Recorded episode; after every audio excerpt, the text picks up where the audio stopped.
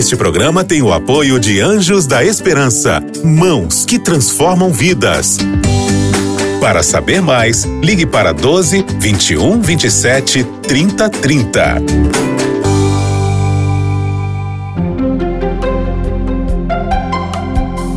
Lições da Bíblia. E a gente começa agora mais um programa Lições da Bíblia, um tema muito especial, educação, né? Um desafio para todos nós e especificamente essa semana a relação da igreja com a educação, o povo de Deus, os cristãos, os chamados crentes também desde o início da igreja e a relação nossa também nos dias de hoje com a educação, como alcançar as pessoas e como testemunhar para as pessoas também. Eu sou o pastor Fábio de Sá e nós estamos com você aqui apresentando a cada semana um Lições da Bíblia. E é claro, nós temos estado com você juntamente com outros pastores convidados aqui. E esse trimestre, né, que a gente chama nessa temporada, nós temos a presença dos pastores da Casa Publicadora Brasileira, conhecida como CPB. Primeiro, o pastor Márcio Nastrini. Seja bem-vindo, pastor. Muito bem-vindo mais uma vez aqui, viu? Muito obrigado, pastor Fábio. É um prazer retornar ao Lições da Bíblia. Nós temos a presença também do pastor Vinícius Mendes. Pastor Vinícius, seja bem-vindo, viu? É a primeira vez aqui ou já veio outras vezes? Já vim outras vezes, uhum. já participei uma vez no Lições da Bíblia e também Sim. em outros programas aqui. Tá, joia. Seja bem-vindo, viu? Obrigado, pastor. E o tema de hoje é um tema desafiador, né? A gente falando sobre educação, a relação da igreja com a educação também. E antes da gente abrir a palavra de Deus e você refletir junto com a gente aí, é, dando o seu posicionamento, quem sabe em casa, aprendendo a assimilando algo mais, nós temos uma oração, é claro, abrindo nosso coração diante de Deus. Eu vou pedir para o pastor Márcio Nastrini orar para a gente, por favor, pastor. Não. Eterno Deus, nosso bom Pai Celestial, damos-te graças nesse momento por poder abrir a tua palavra em liberdade religiosa em nosso país, estudá-la e, acima de tudo, procurar tirar lições para a nossa vida cristã. Ajuda-nos com teu Santo Espírito iluminando a nossa mente para o tema que será aqui debatido e dialogado. Pedimos em nome de Jesus. Amém. Amém. Amém. A gente sabe que nem todas as pessoas têm a possibilidade de um, uma educação formal cristã. Nem todas buscam isso também, né? Eu, particularmente, pastores, eu tive o privilégio de, desde pequeno, ter uma educação formal cristã, né? Dentro da sala de aula, tal. Não sei se foi a realidade de vocês. Mas o fato é que quando nós temos ou não temos esse privilégio, nós temos uma responsabilidade, a igreja tem uma responsabilidade de levar a educação bíblica, a educação cristã, pelo menos essa é a, é compreensão que nós temos, para as pessoas que, quem sabe, desconhecem, ou as pessoas que, quem sabe, não têm a, a visão de que é necessário para a vida delas isso, né? Agora, pastor Márcio, eu começo com você fazendo a seguinte pergunta: qual é o papel da igreja hoje? O pastor Vinícius também pode complementar à vontade. O papel da igreja hoje, ao testemunhar para as pessoas que estão ao nosso redor do que é ser um cristão, né? Existe um papel e uma relação da igreja com a educação nesse sentido? Se nós buscarmos lá nos primórdios uhum. do cristianismo, chamada igreja apostólica ou igreja primitiva, não é? Sim eles se reuniam também em pequenos grupos para quê? Para estudar a palavra. Então ali era um tipo de uma escola. Sim. Né? Uhum. Não havia ainda educação formal a não ser nas sinagogas e nas escolas formais da época, né? Uhum. Filosofia, etc. Mas quando os cristãos se reuniam, eles se reuniam para estudar. Então ali era praticamente uma escola. E ali eles debatiam os assuntos, faziam perguntas, questionamentos, tiravam as suas dúvidas. Né? Então, hoje eu diria, Pastor Fábio, que a igreja tem o papel, junto à comunidade, não somente de edificar na fé uhum. e levar Jesus e a salvação, uhum. mas uma vez que o converso já está na igreja e se torna um discípulo de Cristo, ele precisa agora estudar a palavra para crescer na fé. Então a igreja é um palco de debate onde ela dá abertura, liberdade e oportunidade para o estudo. Há muitas pessoas que não vieram de uma educação formal acadêmica, como você colocou. Uhum. E eles têm na Bíblia a oportunidade até mesmo de aprender a ler, como já tivemos experiências sim, sim. com pessoas muito simples. Sim. Disse, pastor, aprendi a ler na Bíblia. E Deus pode. Não é? Diz, quem não tem sabedoria, peça a Deus. Então a igreja não somente leva a salvação, mas ela se torna uma escola Sim. E o guia de estudos é a palavra de Deus. Eu acho bonito isso, pastor Vinícius. É importante a gente entender também que quando a gente fala da educação relacionada com a igreja, não é simplesmente uma questão doutrinária, né? Uhum. Mas é uma questão de formação também da pessoa como ser humano, como indivíduo aqui, como crescimento diante da sociedade também, né? É, pastores, é, a gente sabe que quando a gente fala de sala de aula, né, a gente fala de educação aqui, a gente já se reporta da sala de aula, a educação formal, de certa maneira. A gente percebe que a cada dia mais tem crescido é, as questões relacionadas à estrutura do ambiente. Né? Antigamente, pessoa lá na. Hoje existe muito ainda, mas na fazenda não tinha aquela estrutura. Hoje a gente percebe lá. É, eu estava conversando com o meu, meu menino mais novo, né? Falei, é o quadro negro. Ah, pai, quadro negro? O que é quadro negro? Né? É lousa, hoje é lousa, né? É, não é mais quadro negro, né? Que é o telão. quadro verde, ah, o telão hoje. Então as coisas vão mudando, o ambiente vai se adaptando, né? Agora, trazendo para o contexto da igreja, né? O que, que o ambiente da igreja, né? Eu digo até pessoas, a forma de lidar, deve proporcionar para que as pessoas que chegam até a igreja, elas tenham uma relação mais afetiva com Deus, de se desenvolver e se envolver mais com Deus. Como é que vocês enxergam que deve ser o ambiente da igreja para facilitar esse aspecto educativo também, pastor Márcio? Então, o guia traz aqui, até na parte de domingo, algo uhum. que realmente puxa esse ponto aí. Uhum. Eu achei muito interessante, porque nós normalmente temos uma visão, uhum. principalmente é, no sentido doutrinário, de que fomos um povo muito privilegiado. E realmente fomos. Nós temos doutrinas distintivas, como o santuário, a questão do sábado, a segunda vinda de Cristo, o milênio. Pastor Vinícius, vamos falar um pouquinho sobre a luz do mundo, né? Quando a gente abre a Bíblia em Mateus 5, a gente fala que a gente encontra ali Jesus dizendo que nós somos a luz do mundo, que nós somos o sal da terra.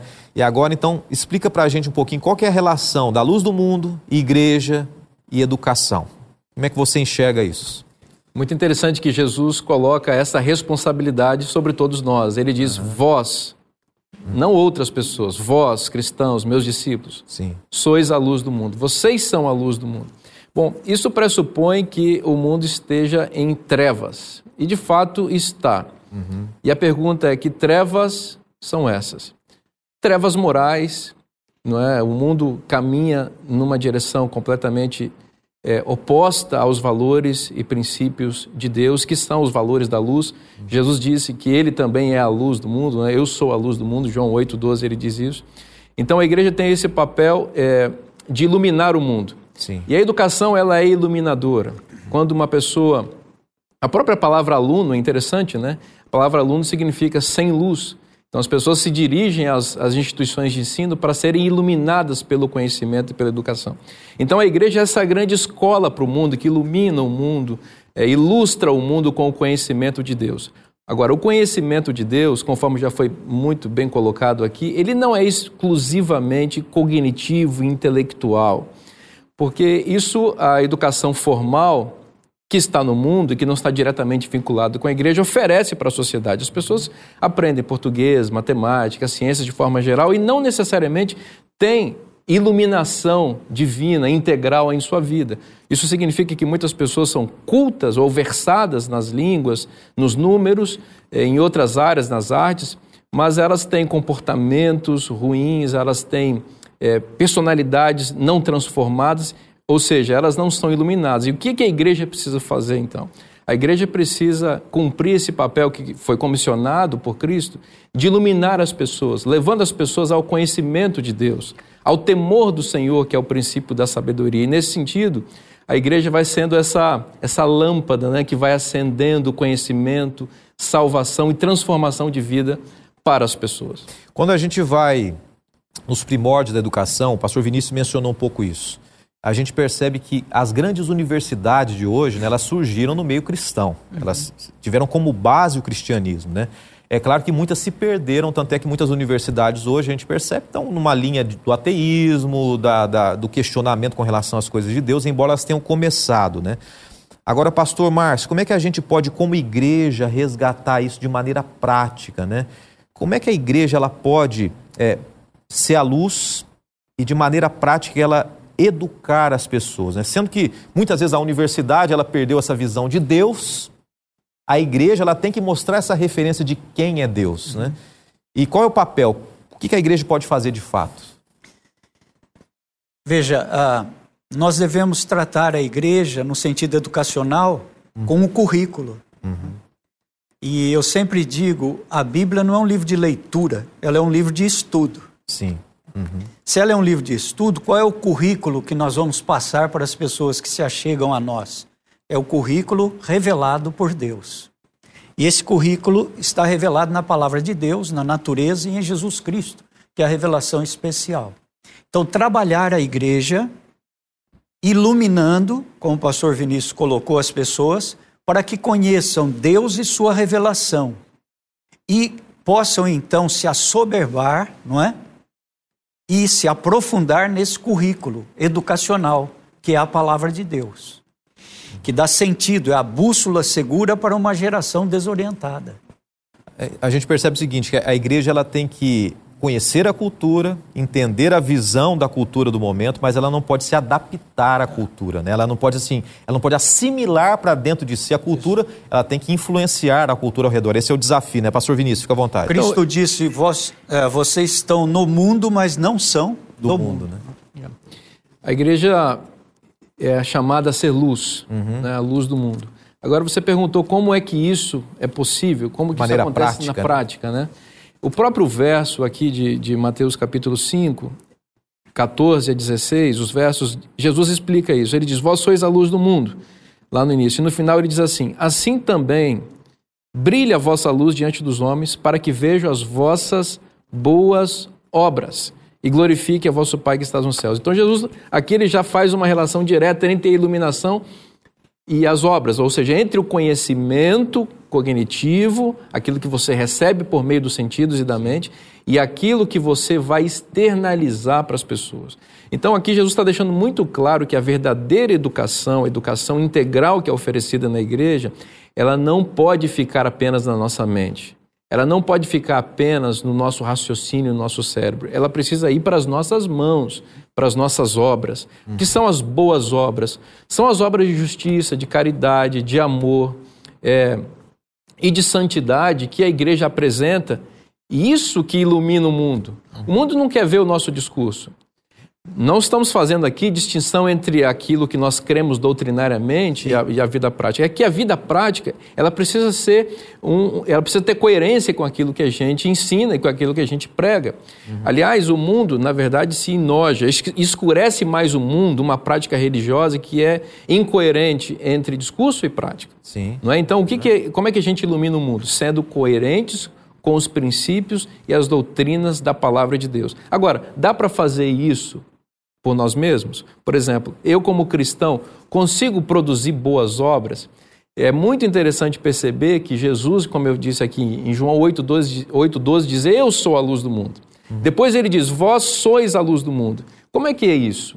Nós somos uma espécie de, de luminar que reflete a luz de Cristo, que é o sol da justiça.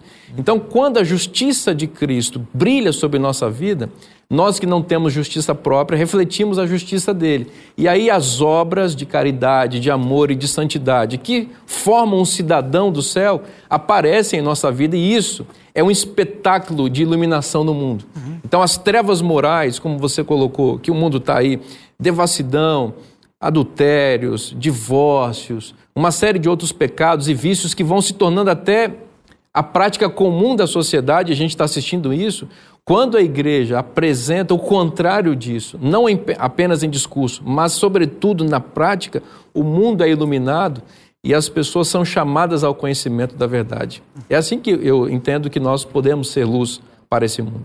Enquanto você falava, pastor Vinícius, eu estava folheando aqui, é, acompanhando a sua fala e, folheando o verso de Lucas, capítulo 5, né? O Guia de Estudos fala um pouco sobre isso também, Mateus, capítulo 5, Lucas, capítulo 4. É, e Lucas, capítulo 4, descreve um pouquinho a atitude de Jesus, né? Pastor Márcio, pastor Vinícius. E, e fala o seguinte, que Jesus ele tinha uma postura, ele descreve o foco do ministério dele, uhum e o foco dele era justamente fazer a diferença na vida das pessoas. E a pergunta que eu faço para vocês é o seguinte, a partir do, de Lucas capítulo 4, né? Como é que é o paralelo que a gente pode fazer de qual que era a missão de Cristo, a missão de Jesus e a missão da igreja hoje, né? É, a gente claro, óbvio que sim, mas ah, vou, vou, vou, vou popularizar a pergunta aqui. A gente pode aprender de Jesus uhum. para lidarmos com as pessoas hoje de maneira a, a levarmos uma educação saudável para essas pessoas, pastor Nassim? O que, a gente pode aprender de Jesus? Sem dúvida alguma. Ah, a revelação especial de Deus, como eu disse, é Cristo. Uhum. Porém, Deus também se revelou uhum. e Cristo também se revelou em tudo que ele foi e dele foi escrito na palavra de Deus. Então nós podemos aprender de Cristo e da vida de Cristo para ser luz, sal da terra e uma igreja que educa, que também recebe, aceita, sendo discípulos uhum. do modelo que foi Cristo. Isso está na Bíblia, é o nosso currículo de estudos. Uhum. E nós devemos ensinar, evangelizar, edificar na fé, uhum. não é? Como Cristo fez. Então a igreja, em sentido educacional, é isso. Nós temos que andar com as pessoas. Os líderes têm que ser o modelo que Cristo foi para discipular as pessoas. Eu acho que o discipulado de Cristo, que, tá, que aparece na Bíblia, é uma tentativa de ampliar o método mais eficaz de educação que existe, que é o método familiar. Por exemplo, eu tenho uma filha de 8 anos, a Ana Clara. O pastor Nasrini conhece ela. Você tinha que falar eu tinha, É, eu sou apaixonado é um amor de pai. Quem não é apaixonado? Pois é, uma menininha filhos. de 8 anos, é, né? Fala. E é, ela... Eu, eu, claro, como pai cristão, quero ensinar minha filha a orar. Uhum. Quero ensinar minha filha a ler a Bíblia. Quero ensinar minha filha a ter valores cristãos. Mas como que eu ensino isso? Eu não digo para ela, ó, você tem que orar agora. Claro que eu tenho que dizer essas coisas, mas quando é que ela aprende a orar? Quando ela me vê orando. Sim. Quando é que ela aprende a ler a Bíblia? Quando eu leio a Bíblia para ela, ou quando ela me, ela me surpreende, ou ela se surpreende a me ver lendo a palavra de Deus. Então, isso significa o quê? Que o método educativo, ele não envolve apenas aquilo que o professor diz para o aluno, mas envolve, sobretudo, aquilo que o professor é. Não existe educação sem ser. Uhum. Não, não, não se faz educação apenas falando. Sim. É, esse é um, um, problema da falência do sistema educativo formal do mundo hoje, a meu ver, porque o mundo separou, compartimentalizou a vida e a mente. Então o indivíduo pode viver qualquer coisa do lado de lá e quando ele entra na sala de aula ele pode falar qualquer coisa que ele não acredite. Porque ele apenas aprendeu e aquilo está no compartimento mental, mas não está estruturado integralmente na vida dele. Sim. Esse método educativo não funciona. É por isso que a gente não se lembra de muita coisa que a gente aprendeu de matemática lá na escola lá atrás, que a gente não se lembra daqueles conteúdos que a gente passou a vida inteira estudando, mas parece que não, não estão na nossa vida. Por quê? Aquilo não era parte exatamente da educação integral. Aquilo era um, era um segmento que estava sendo transmitido. Agora. Mas do convívio você. Do convívio você se lembra, você se lembra da. Você falou que é, fez, é, estudou em escolas cristãs, eu uhum. também estudei na escola adventista. Eu nunca vou me esquecer das semanas de oração que a gente vivenciou ali, porque aquilo ali não era da boca para fora, aquilo ali era é algo que envolvia quem estava ministrando como um todo e nós também que estávamos sendo abençoados. Então, eu penso que o discipulado que Cristo ensina é uma, é uma tentativa, não, é, um, é uma maneira de expandir o método mais eficaz de educação que existe, que é o familiar. E, no, e, e na família não dá para você teatralizar. É a primeira escola. Né? Na família você não fala uma coisa e vive outra, porque a hipocrisia ela fica revelada dentro de casa. Você né? convive. Especialmente com as crianças. Né? Então, Exato. se a gente fizer isso na igreja, é, fazendo dessa igreja essa, agência de educação e discipulado, nós vamos ajudar as pessoas a se desenvolver de forma plena e integral. Muito bem. Então a gente entende o seguinte, que não dá para desassociar né, discipulado de cristianismo. Né? A pessoa diz assim, eu sou um cristão. Então tá bom, você é um cristão, você tem que discipular. E discipular é mais do que simplesmente a questão didática, né? É o convívio, é o relacionamento, é o testemunho, é a vivência também. Vamos em frente aqui. E a gente começa introduzindo o seguinte: a, a, o conteúdo da quarta e da quinta-feira falando sobre um mundo uma realidade hoje onde a verdade ela é subjetiva, né? Eu lembro que uma colega uma vez disse para mim o seguinte, olha, eu tenho a minha verdade, né? Então é uma realidade hoje que as pessoas têm, né? Cada um tem entre aspas as suas verdades, né? A verdade não é uma verdade absoluta, né? E a igreja diante disso, pastor Márcio, como é que a gente pode lidar com uma sociedade hoje que tem as suas verdades ou que acredita que a verdade não é absoluta e aí vai? Então, hoje nós vivemos numa época chamada pós-modernismo. Uhum. E a palavra que define o pós-modernismo, não é? É relativismo. Uhum. Então não há absolutos. Se você crê numa verdade, como a palavra de Deus revelada, que é a Bíblia, ela não é absoluta. Ela é parte de uma verdade que é um todo. Uhum. Mas essa verdade é relativa para você que é cristão. Para mim, que sou hinduísta ou budista, ou esotérico ou místico, ou sou ateu, essa daqui não é uma verdade. Mas ela pode me ajudar em algum ponto. Uhum. Então, as pessoas no mundo hoje, elas buscam a verdade. Uhum. Mas, ao mesmo tempo, Satanás impõe essa questão de que não existe absolutos. Se não existe absoluto, Deus, que é uma pessoa absoluta, também não existe. Ele é um ser imaginável, uhum. mas não é um ser que realmente é real. Não é? é um, não é um ser que é real. Então, o que acontece com as pessoas quando chegam à igreja? Elas chegam na busca de algo que dê um norte à sua vida, uhum, uhum. que seja a verdade. Então eu gostaria de ler aqui em São João, capítulo 18, Sim. versículos 37 e 38, que foi o grande debate da verdade entre Cristo e Pilatos, não é? Certamente o irmão que está em casa, os amigos que nos assistem, não é? Vão se lembrar daquele grande é, diálogo entre Pilatos e Jesus. E Jesus disse a ele assim: Logo tu és rei, disse Pilatos. Respondeu Jesus: Tu dizes que sou rei. Eu para isso nasci e vim ao mundo, a fim de dar testemunho da verdade. Aí, ironicamente, eu posso ver aqui a face de Pilatos, meio assim, que torcendo a boca e meio irônico, perguntando: Você veio dar testemunho da verdade? O que é a verdade? Uhum. Então veja que essa pergunta, ela transpõe séculos. Sim. Não é somente agora, pessoas buscando a verdade, buscando uma religião, buscando a igreja, uhum. com esse meio é, problemático de pluralismo religioso. Né? Então, hoje, é, em meio ao relativismo, o que é a verdade? Bom, a palavra de Deus diz aí na lição, no guia de estudos.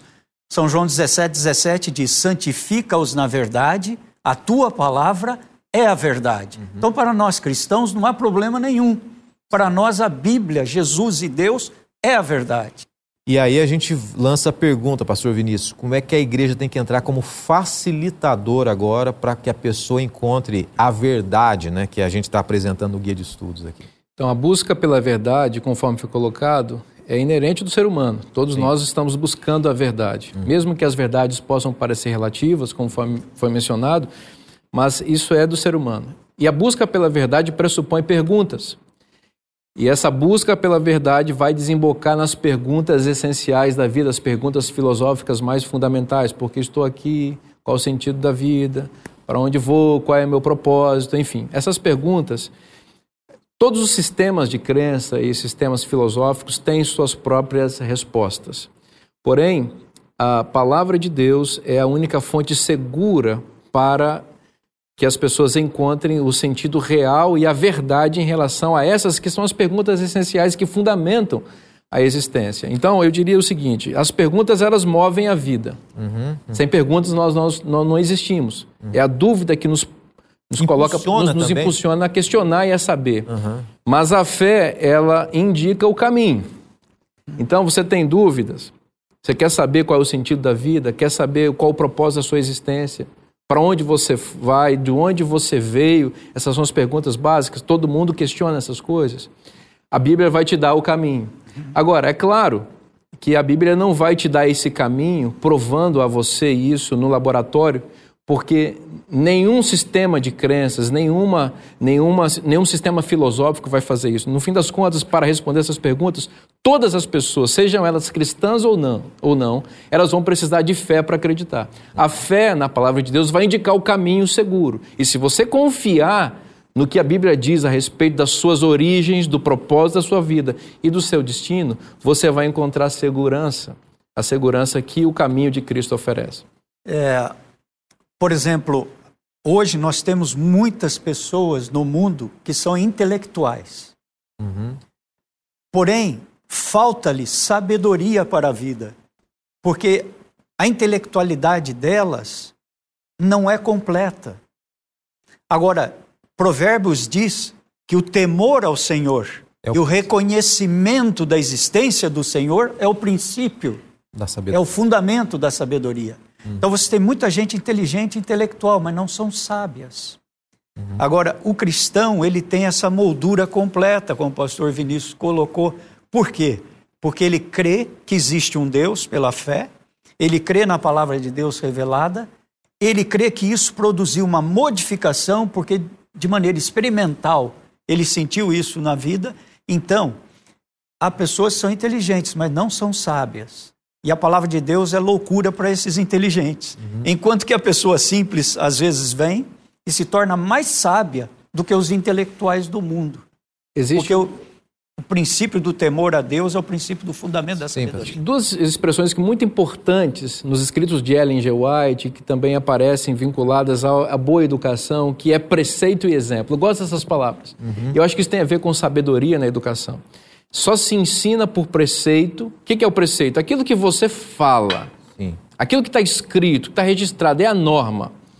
Só se ensina por preceito e por exemplo.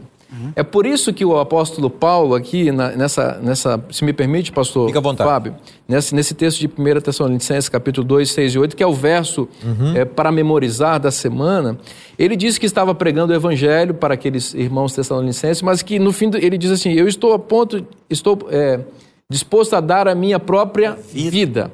Isso aqui me chamou muito a atenção.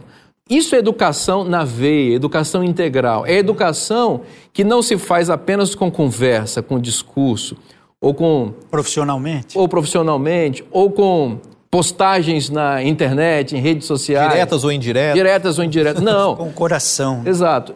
É isso que, olha, gente, olha, eu, tô, eu acredito tanto no que eu estou ensinando para vocês Hum. Que para vocês entenderem o que eu estou ensinando, estou disposto a dar a minha vida. Sim. Por que, que Paulo está fazendo isso? Por que, que o professor Paulo está agindo assim nas, na escola cristã? Uhum. Porque Cristo fez isso. Cristo não ficou lá no céu dizendo assim: olha, sejam fiéis, vocês aí embaixo, aceitem a salvação. Uhum. Não, não, ele veio, encarnou, viveu como um como todos nós, ele deu a vida dele para que nós pudéssemos ser objeto dessa iluminação extraordinária que é o Evangelho. Sem a vida de Cristo, professorando, por assim dizer, é. aqui na Terra, uhum. a pedagogia de Cristo é a pedagogia integral. Ela não é a pedagogia do giz no quadro negro, conforme era do nosso tempo, ou do pincel na lousa hoje. É a pedagogia do chão, do pé empoeirado. Não Jesus é? estava junto ali, caminhava. Junto. Os discípulos passavam fome, ele passava juntos, né? Ele calçou o nosso sapato e sentiu o nosso calo, onde o calo dói. Uhum. Isso é uma educação que transforma, ela é integral. Então, por isso o apóstolo diz assim, estou disposto a dar a minha vida para que vocês entendam o que eu estou ensinando. Semana que vem a gente vai voltar com mais um tema. Olha, passou rápido, né, o programa aqui, Nossa. o nosso tempo foi bem rápido e a gente entende o seguinte, quando a gente aborda a questão igreja, educação, e em cima do que o pastor Vinícius falou, e você que está em casa também, né? Jesus se entregou, Paulo assumiu esse exemplo de Jesus e a igreja, como educação, ela tem que assumir esse exemplo. E quem é a igreja? A gente sabe que a igreja somos nós, né? A nossa responsabilidade é a gente, de fato, testemunhar para as pessoas, nós vivenciarmos o evangelho e as pessoas vão assimilar isso na nossa vida também. Pastor Vinícius, muito obrigado, viu? Semana que vem a gente se encontra novamente, se Deus quiser. Pastor Márcio também, semana que vem com mais um tema. E eu quero lembrar qual é o tema da próxima semana para você. É um tema muito especial também, é um tema diferente, tá? A lição, guia de estudos número 10, Educação em Artes e Ciência. É um desafio para mim e para você também. Não se esqueça que você pode também ter o guia de estudos, que é esse. É o guia chamado Lição da Escola Sabatina falando essa temporada, esse trimestre sobre educação integral. Você pode acompanhar também, tá bom? Um forte abraço para você, fique com Deus. Até a próxima semana aqui no programa Lições da Bíblia. Um abraço para você e até lá. Você ouviu Lições da Bíblia. Este programa é um oferecimento da revista Princípios. Entre no nosso site novotempo.com/rádio e peça sua revista totalmente grátis.